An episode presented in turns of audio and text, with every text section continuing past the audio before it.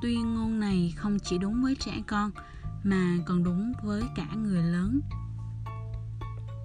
Hãy cùng theo dõi đoạn trích từ một cuộc thảo luận nhóm mà các thành viên là các bậc cha mẹ để thấy rõ điều này. Trưởng nhóm Hãy hình dung một buổi sáng nọ, mọi thứ quanh bạn dường như rối tung lên. Điện thoại xéo con khóc và món bánh mì nướng bị bạn bỏ quên đã cháy khét trong lò. Chồng bạn nhìn vào cái lò nướng và thốt lên. Ôi trời, đến bao giờ thì em mới biết cách nướng bánh mì hả? Phản ứng của bạn lúc đó sẽ thế nào? A. Tôi sẽ ném chỗ bánh mì cháy khét đó vào mặt anh ta. B. Tôi sẽ nói Anh đi mà làm lấy C. Tôi sẽ cảm thấy bị tổn thương đến phát khóc lên mất Trưởng nhóm Những lời chồng bạn nói ra khiến bạn cảm thấy thế nào? Các thành viên Tức tối, căm ghét, oán giận Trưởng nhóm Liệu bạn có thể dễ dàng làm lại một mẻ bánh khác không? A. Chỉ khi tôi có thể cho thuốc độc vào đó. Trưởng nhóm Và bạn sẽ cảm thấy thế nào suốt cả ngày hôm đó? A. Sẽ là một ngày tồi tệ. Trưởng nhóm Giả sử trong hoàn cảnh tương tự, bánh cũng cháy, nhưng nhìn thấy tình cảnh của vợ chồng bạn lại nói, ôi, em yêu, thật là một buổi sáng mệt nhọc cho em. Con khóc, rồi điện thoại reo, và giờ là mẹ bánh nướng nữa. B. Tôi sẽ cảm thấy thật tuyệt. C. Tôi sẽ cảm thấy tuyệt vời đến nỗi có thể nhảy lên ôm hôn anh ấy. Trưởng nhóm, tại sao vậy? Con bạn vẫn đang khóc và bánh mì nướng thì vẫn cháy khét mà. Các thành viên, những thứ đó chẳng đáng kể gì. Trưởng nhóm, điều gì tạo ra sự khác biệt vậy? A, bạn cảm thấy dễ chịu khi không bị chỉ trích. Trưởng nhóm, vậy ngày hôm đó của các bạn sẽ ra sao? C. Một ngày vui vẻ và hạnh phúc. Trưởng nhóm Để tôi đưa cho các bạn một kịch bản nữa nhé. Chồng bạn nhìn mẹ bánh mì cháy khét và nói với bạn một cách điềm tĩnh. Em yêu, để anh chỉ cho em cách làm một cái bánh nướng nhé. B. Ôi không, thế thì còn tệ hơn là tình huống ban đầu. Tôi sẽ cảm thấy mình thật ngu ngốc trưởng nhóm. Hãy xem ba cách tiếp cận khác nhau với cùng một sự cố bánh mì cháy. Này thì có gì tương đồng với các cách bạn cư xử với con không nhé? À tôi hiểu điều anh nói rồi. Tôi thường xuyên nói với con mình. Con đã đủ lớn để biết phải làm cái này. Con đã đủ lớn để biết phải làm cái kia rồi. Việc này đã khiến con tôi tức giận, nó vẫn luôn như vậy mà. B. Tôi luôn nói với con gái, để mẹ chỉ cho con cách làm cái này, cái kia. C. Tôi đã quá quen với việc bị chỉ trích, đến nỗi nó trở thành bản tính. Tôi dùng chính xác những lời mà mẹ tôi vẫn thường dùng để lên án tôi khi còn nhỏ. Tôi đã rất ghét bà vì điều đó. Hồi bé tôi chẳng làm gì ra hồn Mẹ tôi lại còn làm cho mọi thứ tồi tệ hơn. Trưởng nhóm Và bạn thấy chính mình cũng đang dùng những từ ngữ tương tự với con cái. C. Vâng, tôi không thích như thế chút nào. Tôi cũng ghét chính mình mỗi khi tôi làm thế với con.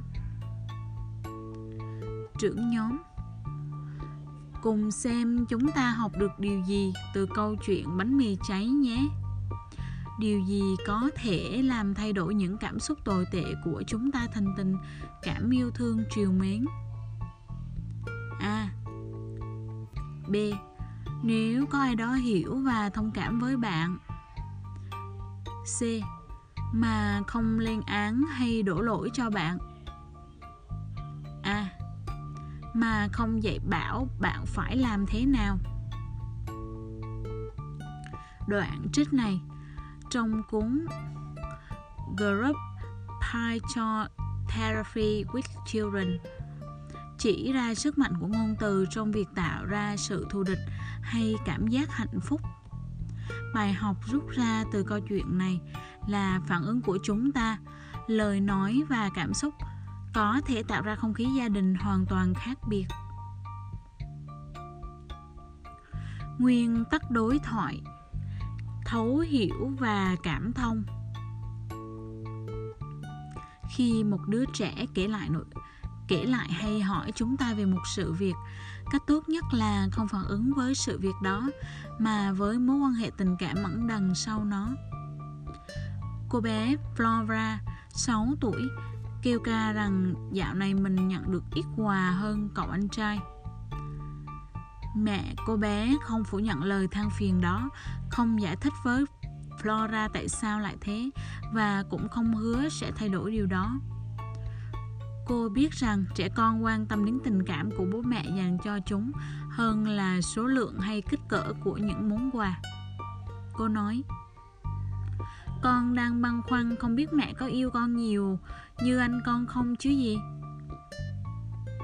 Không cần nói thêm câu nào, cô ôm con gái vào lòng. Còn cô bé thì đáp lại bằng một nụ cười đầy ngạc nhiên và vui sướng. Đó là cái cuộc của một cuộc đối thoại mà lẽ thường có thể trở thành một cuộc tranh luận không bao giờ dứt. Đằng sau rất nhiều câu hỏi của trẻ thơ là mong muốn tình yêu thương được tái khẳng định. Câu trả lời đúng đắn nhất cho những câu hỏi đó chính là sự khẳng định tình cảm gắn bó của chúng ta.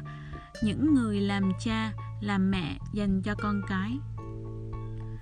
Khi trẻ kể cho chúng ta nghe chuyện gì đó, tốt nhất là ta không nên đáp lại chính sự việc này, mà là những cảm xúc nó mang lại.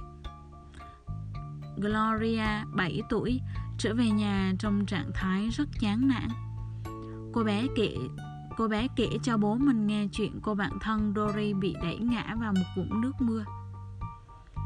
Thay vì hỏi thêm chi tiết sự việc hay dọa sẽ trừng phạt những kẻ đã trêu Dory, người bố đã đáp lại cảm xúc của cô gái, anh nói. Hẳn là chuyện đó đã làm con buồn, con đã rất giận mấy đứa con trai đó phải không? Đến giờ con vẫn còn điên tiết với chúng cơ mà. Gloria đáp lại tất cả những lời đó bằng một cái gật đầu dứt khoát. Vâng. Khi bố cô bé hỏi, con sợ rằng lũ con trai có thể làm thế với con phải không? Gloria đã trả lời bố một cách đầy cương nghị. Chúng cứ thử xem, con sẽ kéo chúng ngã theo. Như thế thì bùn đất sẽ bắn tung tóe hết cả lên người chúng nữa cô bé cười lớn với những hình dung trong đầu mình. Đó là kết thúc có hậu cho một câu chuyện mà có khi đã thành ra một bài thuyết giáo với những đầy những lời khuyên vô ích về các phương pháp tự vệ. Khi trẻ đi học về với một núi những lời ca thán về bạn bè, thầy cô hoặc những chuyện diễn ra với nó. Trong ngày, cách tốt nhất là cha mẹ hãy đáp lại cảm xúc của con. Thay vì cố gắng tìm hiểu sự việc hay xác minh sự cố đã xảy ra. Cậu bé Haron 10 tuổi trở về nhà trong tâm trạng cáu kỉnh và không ngừng than vãn. Haron, Con thật là khốn khổ. Cô giáo đã gọi con là kẻ dối trá Chỉ vì con nói với cô rằng con quên làm bài tập về nhà. Cô đã mắng con, Mắng thật ấy. Cô nói sẽ viết thư thông báo cho mẹ. Mẹ, Con đã có một ngày sóng gió nhỉ? Haron Mẹ nói thế cũng được. Mẹ, Bị gọi là kẻ nói dối, Bị gọi là kẻ dối trá trước mặt cả lớp Thì hẳn là xấu hổ lắm. Haron chắc chắn rồi. Mẹ Mẹ cá là con đã nhủ thầm vài điều về cô giáo phải không? Haron Ồ vâng, nhưng sao mẹ biết? Mẹ. Chúng ta vẫn làm thế khi có ai đó làm chúng ta tổn thương mà. Haron Thật là nhẹ người quá. Trẻ sẽ cảm thấy được an ủi rất nhiều khi phát hiện ra rằng cảm xúc của chúng là một phần rất bình thường của con người. Và để truyền đạt thông điệp đó đến trẻ không có cách nào tốt hơn là sự bày tỏ sự cảm thông với chúng. Khi một đứa trẻ đưa ra kết luận nào đó về bản thân chúng không nên đáp, chúng ta không nên đáp lại bằng sự đồng tình hay phản đối mà nên đưa ra những dẫn chứng cụ thể nhằm truyền đạt đến trẻ sự cảm thông của mình. Khi một đứa trẻ than phiền con không giỏi môn số học. Sẽ chẳng ích gì khi nói, ồ, đúng là con hơi tệ khi phải xử lý mấy con số. Tranh luận với trẻ hay đưa ra những lời khuyên vô bổ như, nếu con chăm học hơn thì chắc chắn con sẽ khá hơn, cũng sẽ cho thấy kết quả tương tự. Sự giúp đỡ thiếu suy nghĩ như trên sẽ chỉ làm tổn thương lòng tự trọng của trẻ và khiến sự tự tin của chúng bị giảm sút câu nói, con không giỏi môn số học, cần phải được đáp lại bằng thái độ nghiêm túc và sự cảm thông sâu sắc. Một trong những cách phản ứng sau đây thể hiện điều đó. Số học đâu phải là môn học dễ. Một vài bài toán rất khó giải con ạ. À. thầy giáo đâu có làm môn đó dễ dàng hơn bằng những lời phê đó dành cho con số học làm con cảm thấy mình thật ngu ngốc, phải không? Mẹ cá là con không thể đợi được cho đến hết giờ học. Khi giờ học kết thúc, con mới cảm thấy nhẹ nhõm, phải không? Giờ kiểm tra môn đó chắc là căng thẳng lắm. Chắc con rất lo là mình sẽ trượt môn đó, phải không? Chắc con đang lo không biết bố mẹ sẽ nghĩ gì à. Chắc con sợ rằng bố mẹ sẽ thất vọng về con chứ gì. Chúng ta đều biết không phải là không phải môn học nào cũng dễ dàng mà. Mẹ tin là con sẽ cố gắng hết sức. Một cô bé 12 tuổi kể rằng cô bé đã gần như ngất liệm đi khi bố cô thể hiện sự cảm thông trước bài kiểm tra không đạt của cô. Cô đã tự nhủ với mình rằng phải làm sao cho xứng đáng với sự tin tưởng của bố. Hầu như cha mẹ nào cũng có lần nghe con mình tuyên bố rằng con thật ngu ngốc. Biết con mình không thể là kẻ ngu ngốc, họ cố tìm cách thuyết phục con rằng là con là đứa trẻ thông minh như người cha này đã làm Charles con thật ngu ngốc. Bố con đâu có ngốc? Charles có mà. Bố con không ngốc. Hãy nhớ xem con đã tỏ ra thông minh thế nào trong buổi cắm trại lần trước. Thầy hướng dẫn đã nghĩ con là một trong những đứa trẻ sáng dạ nhất đấy. Charles Sao bố biết được thầy ấy nghĩ gì? Bố, Thầy ấy đã nói với bố mà. Charles Ồ, thế ạ à? Thế sao thầy lại gọi con là đồ ngốc suốt như vậy? Bố, Thầy chỉ đùa con thôi. Charles, Con thật ngu ngốc và con biết thế. Hãy nhìn điểm số của con ở trường mà xem. Bố, chỉ cần con chăm chỉ hơn một chút thôi. Charles, Con đã chăm chỉ lắm rồi mà chẳng có tác dụng gì cả. Con đúng là một đứa ngu dốt. Bố. Con rất thông minh, Bố biết điều đó. Charles, Con thật ngu dốt. Ngu ngốc con biết thế mà. Bố, Hét to. Con không ngu ngốc. Charles, Có đấy bố ạ. À. Bố, Con không ngu ngốc đâu, đồ ngốc ạ. À. Khi một đứa trẻ nói rằng mình ngu ngốc, Xấu xí hay tồi tệ, Thì dù chúng ta nói hoặc làm gì cũng không thể thay đổi ngay lập tức đánh giá đó của trẻ về bản thân. Suy nghĩ về bản thân của con người, một khi đã ăn sâu vào đó óc thì sẽ luôn cưỡng lại mọi nỗ lực xoay chuyển. Khi một đứa trẻ nói với bố bố, con biết bố có ý tốt, nhưng con không ngốc đến mất tin lời bố rằng con không thông, rằng con thông minh đâu. Khi một đứa trẻ thể hiện quan điểm tiêu cực về bản thân sự phủ nhận hay phản đối của cha mẹ sẽ không giúp được gì nhiều mà ngược lại, chỉ làm trẻ tin chắc hơn vào suy nghĩ của mình. Cách tốt nhất chúng ta có thể giúp đỡ đứa trẻ là chỉ ra rằng ta không chỉ hiểu điều đó, làm nó cảm thấy thế nào mà còn cả những hàm ý cụ thể đằng sau. Ví dụ even con thật ngu ngốc. Bố, thái độ nghiêm túc con thật sự thấy thế à? Con không nghĩ mình thông minh ư? Even. Không hề. Bố, vậy thì hẳn là con bị tổn thương nhiều lắm. Ivan. Vâng. Bố, đằng sau phần lớn thời gian ở trường, con cảm thấy lo sợ phải không? Sợ bị trượt, sợ bị điểm kém. Khi thầy giáo gọi lên, con thấy rất bối rối chứ gì? Ngay cả khi con biết câu trả lời, con cũng không thể phát biểu một cách trôi chảy. Con sợ rằng những gì mình nói ra nghe thật ngớ ngẩn. Rồi thầy giáo sẽ phê bình con rồi các bạn cùng lớp sẽ cười nhạo con, và rất nhiều lần con chọn cách không nói gì cả. Bố đoán con vẫn nhớ những lần con nói điều gì đó và bị cười nhạo.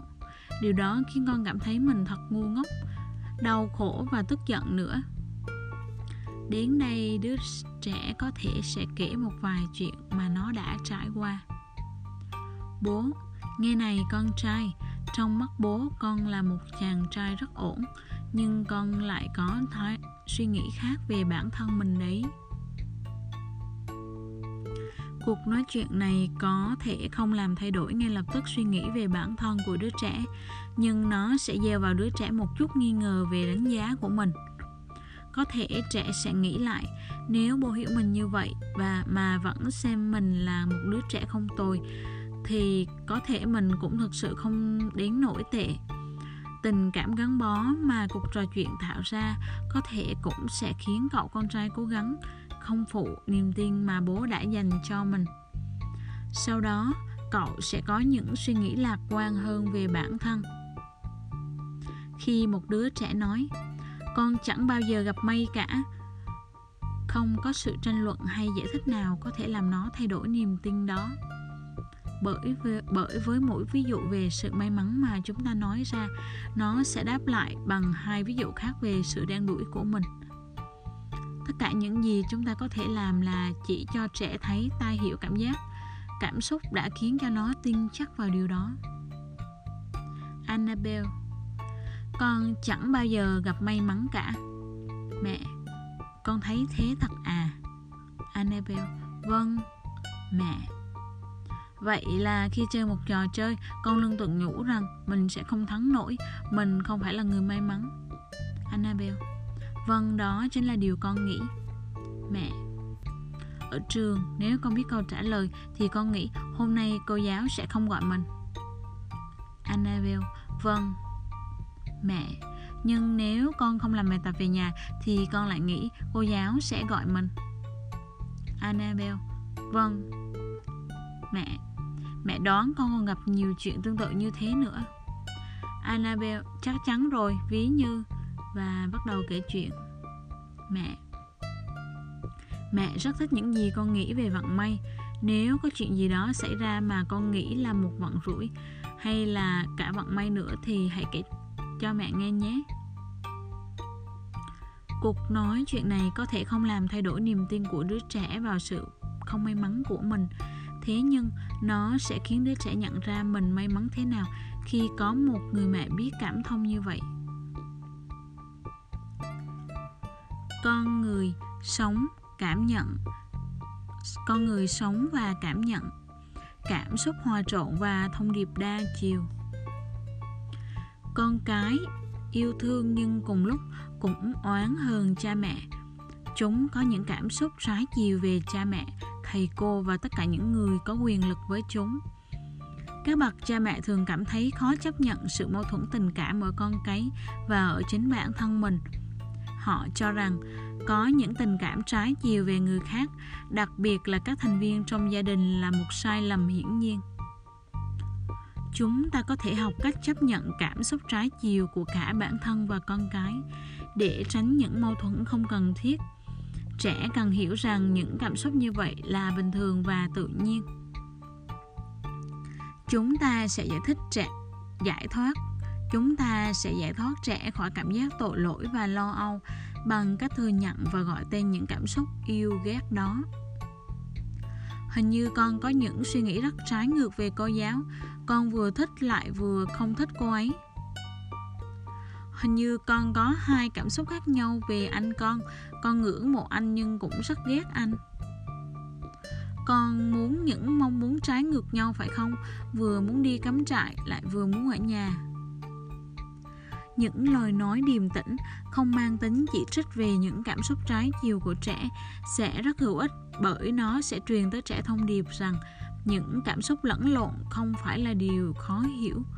Một đứa trẻ đã nói nếu bố mẹ hiểu những, được những cảm xúc lộn xộn của cô thì chắc là chúng không đến nỗi lộn xộn lắm. Mặt khác những câu nói như thế này chắc chắn sẽ không giúp được gì con trai con thật là lộn xộn. Phút trước con vừa nói yêu bạn yêu quý bạn xong phút sau đã trách móc cậu ta. Con có phải con phải có chính kiến chứ. Nếu có cái nhìn tinh, tinh tế về bản chất con người chúng ta sẽ thấy ở đâu có tình yêu ở đó có sự oán giận. Có sự ngưỡng mộ thì sẽ có chút ghen tị có sự tận tụy thì sẽ có chút hậu đậu. Và thành công bao giờ cũng đi chung với một chút sợ hãi sẽ là khôn ngoan khi nhận thức rằng tất cả cảm xúc của con người đều chính đáng, cả tích cực, tiêu cực và cả những mâu thuẫn mâu thuẫn đều cùng tồn tại. Thế nhưng, trong thân tâm, chúng ta thường không dễ dàng chấp nhận những điều như thế. Những trải nghiệm tuổi thơ và sự giáo dục khi trưởng thành đều hướng chúng ta tới suy nghĩ.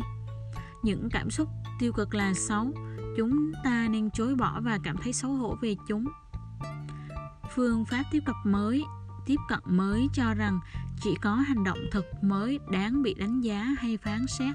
Còn những hành động trong tưởng tượng hoặc cảm xúc thì không. Những phán xét đối với cảm xúc và lên án với những thứ trong tưởng tượng xâm hại tới cả tự do cá nhân và sức khỏe tinh thần của con người. Cảm xúc là một phần của di sản mà chúng ta nhận được từ gen di truyền. Có lúc chúng ta hạnh phúc có lúc lại không? Nhưng chắc chắn, đôi khi trong cuộc sống chúng ta sẽ cảm thấy giận dữ sang lẫn sợ hãi, nỗi buồn sang lẫn niềm vui, tham lam sang lẫn tội lỗi, thèm thuồng sang lẫn sự khinh miệt, say mê sang lẫn ghê sợ. Khi không thể lựa chọn cảm xúc của bản thân, chúng ta có thể lựa chọn thời điểm và cách thức thể hiện chúng miễn là chúng ta biết chính xác mình đang cảm thấy gì. Đây chính là mấu chốt của vấn đề. Rất nhiều người trong chúng ta đã được dạy dỗ để không còn biết cảm xúc thực sự của mình. Khi cảm thấy thù ghét, chúng ta được dạy rằng đó chỉ là cảm xúc, cảm giác không yêu thích. Khi sợ hãi, chúng ta được dạy rằng chẳng có gì phải sợ. Khi đau đớn, chúng ta được khuyên nên dũng cảm và mỉm cười đa số chúng ta được dạy phải giả vờ hạnh phúc trong khi thực sự không phải vậy. Vậy chúng ta cần làm gì trong những cảm xúc giả tạo này? Giáo dục cảm xúc có thể giúp con cái chúng ta nhận thức được những điều chúng cảm thấy. Đối với một đứa trẻ biết mình cảm thấy gì, còn quan trọng hơn là vì sao nó cảm thấy như vậy. Càng biết rõ cảm xúc của mình, trẻ sẽ càng ít cảm thấy bối rối hơn soi sáng cảm xúc, phản ánh cảm xúc của trẻ giúp chúng tìm hiểu mình cảm thấy ra sao. Trẻ học về hình dáng bên ngoài của mình bằng cách soi gương. Chúng học về cảm xúc bên trong bằng cách lắng nghe những cảm xúc đó phản chiếu trong chính con người của chúng chức năng của một chiếc gương là phản chiếu hình ảnh chân thực, không tăng bốc cũng không chỉ trích hay phê phán. Chúng ta không muốn một chiếc gương nói với chúng ta rằng trông con thật kinh khủng, mắt đỏ ngầu, còn mặt thì sưng húp, trông thật nhét nhát tốt hơn là con nên, tốt hơn là con hãy chỉnh trang lại bản thân đi sau khi soi mình vài lần trong chiếc gương phép thuật đó, có lẽ chúng ta sẽ trốn tránh nó như một bệnh dịch. Chúng ta muốn thấy trong gương một hình ảnh chứ không phải một bài thuyết giáo. Chúng ta có thể không thích hình ảnh mà mình nhìn thấy, nhưng chúng ta muốn chính mình sẽ quyết định phải chỉnh trang lại như thế nào. Tương tự như vậy, chức năng của chiếc gương cảm xúc là phản ánh cảm xúc một cách chân thực, không bóp méo trông con giống như là đang rất giận. Nghe như là con ghét cậu ta lắm. Dường như con đã rất chán ngán với tình cảnh này rồi. Những phát ngôn như trên sẽ giúp ích nhiều nhất cho một đứa trẻ đang có những cảm xúc như thế.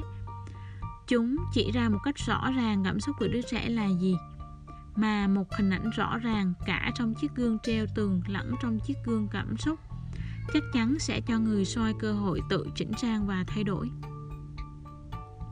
Là người lớn, chúng ta đều đã từng cảm thấy đau đớn, tức giận, sợ hãi, bối rối hay buồn nản. Khi cảm xúc trở nên mạnh mẽ, không gì hữu ích và an ủi chúng ta nhiều hơn là có một người lắng nghe và chia sẻ. Những gì chúng, những gì đúng với người lớn thì cũng đúng với trẻ con chúng cũng cần được trò chuyện một cách quan tâm và cảm thông thay vì chỉ trích lên lớp. Khi một đứa trẻ cảm thấy chán nản, sợ hãi, bối rối hay buồn bã, chúng thường vội vã đưa ra những lời phán xét hay khuyên nhủ.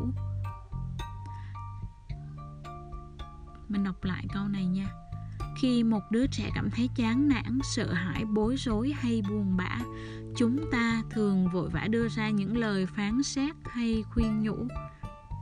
Khi đó, không hề cố ý chúng ta đã gửi đến trẻ một thông điệp rõ ràng.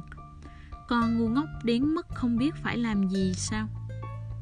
Vậy là trước sự tổn thương mà trẻ đang phải chịu đựng, chúng ta thêm vào đó một sự lăng mạ nữa thực ra còn có cách khác tốt hơn. Khi nhìn thời, khi dành thời gian và tình yêu thương để tìm hiểu trẻ, chúng ta sẽ gửi đến trẻ một thông điệp hoàn toàn khác. Con rất quan trọng với bố mẹ. Bố mẹ muốn hiểu con đang cảm thấy như thế nào. Đằng sau đó là sự tái khẳng định. Khi cảm thấy bình yên và thoải mái, con sẽ tìm ta giải pháp tốt nhất. Khi cảm thấy bình yên và thoải mái con sẽ tìm ra giải pháp tốt nhất. Và đó là nội dung của chương 1 trong cuốn sách Nói sao để khích lệ và giúp con trưởng thành.